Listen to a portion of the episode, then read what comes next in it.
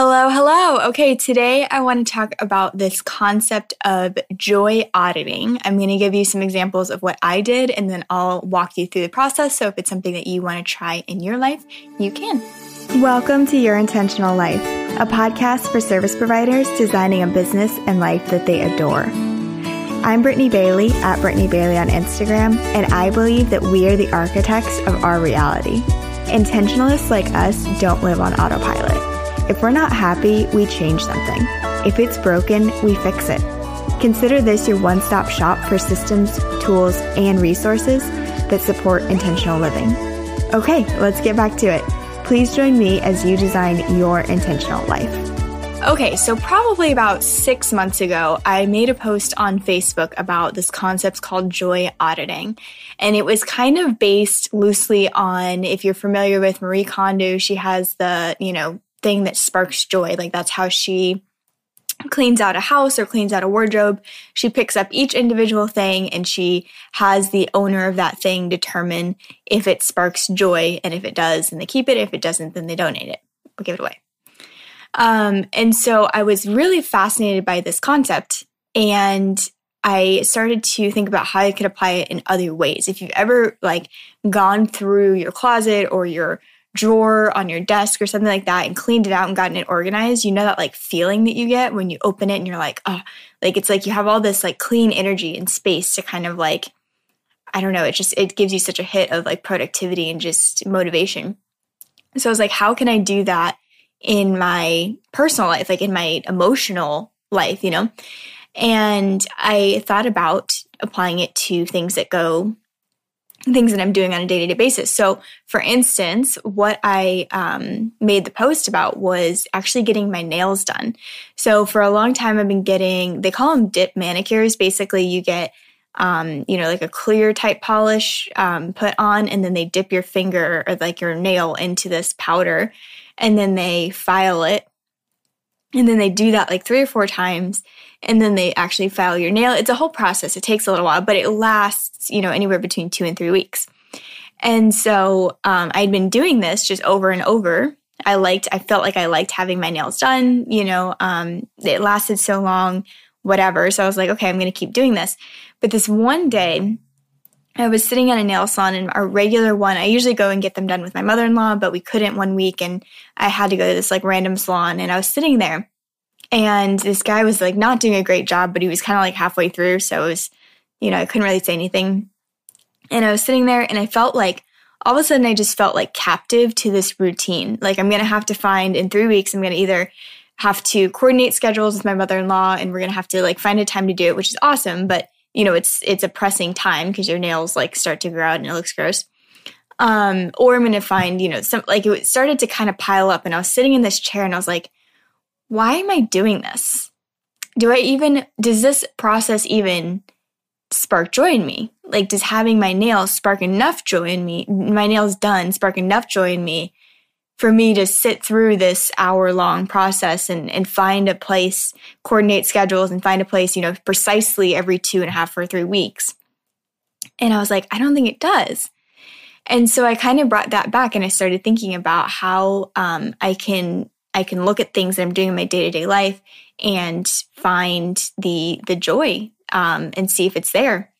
And it it kind of reminded me. I got a lot of posts on on that, and uh, people were talking about how you know there's things that we they get ingrained in. Like you know, I always you know I've been coloring my hair for years, and I just realized like I actually love my natural color, and sitting in this chair is like not sparking joy for me anymore um, you know, and all these examples. And I was immediately taken back to the time when I decided to stop drinking. And it was this process. I didn't think, I didn't know that this was joy auditing necessarily. It was just a process that I went through. But now I can look back in my life and see these decisions that I made that were actually basically auditing joy, right? So I was looking at at alcohol and I was like, what is it giving me versus what is it taking? It's taking my early mornings, it's taking a clear head, it's taking, you know, um, not having a headache, it's taking all these things and it's giving me what? And I kind of had to like pare it down and see, you know, what is it actually giving me? What is having my nails done actually giving me? Um, so that's kind of the concept of joy auditing. It's basically looking at these habits that we've gotten ourselves into or at these um, things that we do, you know, on a day to day basis, on a week to week basis, on a, some sort of a routine basis, and seeing if those things still spark joy or if there's room to re- improve them or get rid of them. It's kind of basically the emotional version of getting rid of a, an old top. And it really does give you the same sort of productivity hit or the same sort of clean energy space to to reinvent yourself that you get when you clean out a closet or uh, your wardrobe. It's so so interesting, and it's such an easy thing that you can do. So, if this is something that you want to do, um, what I would recommend is that you go with the first habit, first thing that pops into your head and just go with that. Go go down the line and see does this give me joy? What is this giving to me? What is this taking from me? All that. Because if you start to try to decide what thing to joy audit, then you can get really stuck in analysis paralysis. The second thing that I would say is to not be attached to the outcome. So there's part of me when I am cleaning out a wardrobe or my drawer or whatever that is like really seeking that hit of like clean and, and fresh energy and all that. And I have on in the past, I've gotten rid of things that I probably sh- shouldn't have gotten rid of in search of the, in pursuit of that feeling.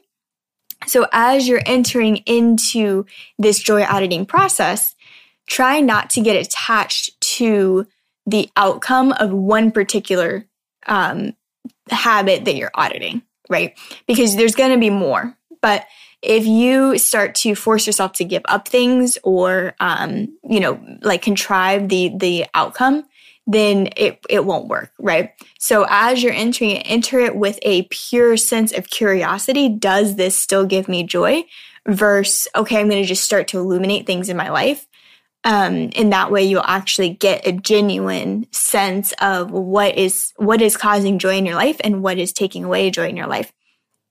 Um, and then the third thing is to get creative. So obviously, if you um, you know, if you're working a nine to five job and you're like, oh, this job isn't sparking joy for me, like you're, you're not just going to walk out the door, right? Um, but you can find ways to, um, you can see maybe what is draining you the most and find ways to to infuse joy into those times. You know, if it's sitting at your desk for long periods of time, maybe it's getting like a treadmill desk, or maybe it's um, putting things on your desk that are that give you joy. Right? It's it's kind of finding the pockets and getting creative with with the things that um, you can add to your life, even if you can't necessarily completely remove something from your life uh, just on a snap, like deciding to stop getting your nails done, right? Um, so that's what I have for you on joy auditing. This is a concept that I've been kind of talking more and more about, and I know um, I've had a few messages from people wanting to to hear more about it. So that's basically um, it. That's how I how I go through the process. That's kind of where it came from.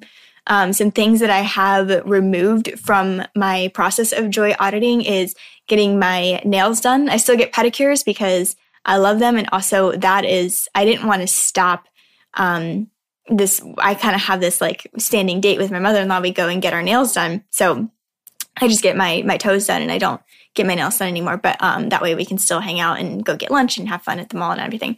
So um, my nails done, I stopped doing. I stopped um, drinking.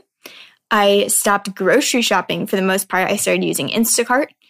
Um, there's been quite a few things that I've just decided, you know, this is no longer bringing me joy, so I'm going to to find a different or more creative way to do it and eliminate it from my life. And I really did get the same hit of productivity and awesomeness that I got from actually cleaning out physically the space. Um, you know, my desk, my my closet, all that. So hopefully that is helpful for you guys. Um, as always, let me know um, on Instagram if this is something that you want to hear more of at Brittany Bailey. I'm always around to chat. Um, you can also shoot my team an email at hello at brittanybailey.com and they will get back to you. I love you guys. I hope you're having an awesome day whenever you're listening to this, and we'll talk soon. Thank you for listening to Your Intentional Life. If you enjoyed today's episode, it would mean so much to me if you shared your biggest takeaways wherever you hang out online. Just be sure to tag me so I see it. That helps me understand what you find the most helpful so I can keep making relevant episodes. If you've gotten any value out of your intentional life, please take a minute to leave a review on iTunes so we can help spread the word with others who may enjoy it. Finally, don't forget to subscribe to the podcast so you can get the latest episodes sent directly to you. To learn more about designing your intentional life or working with me, head over to BrittanyBailey.com.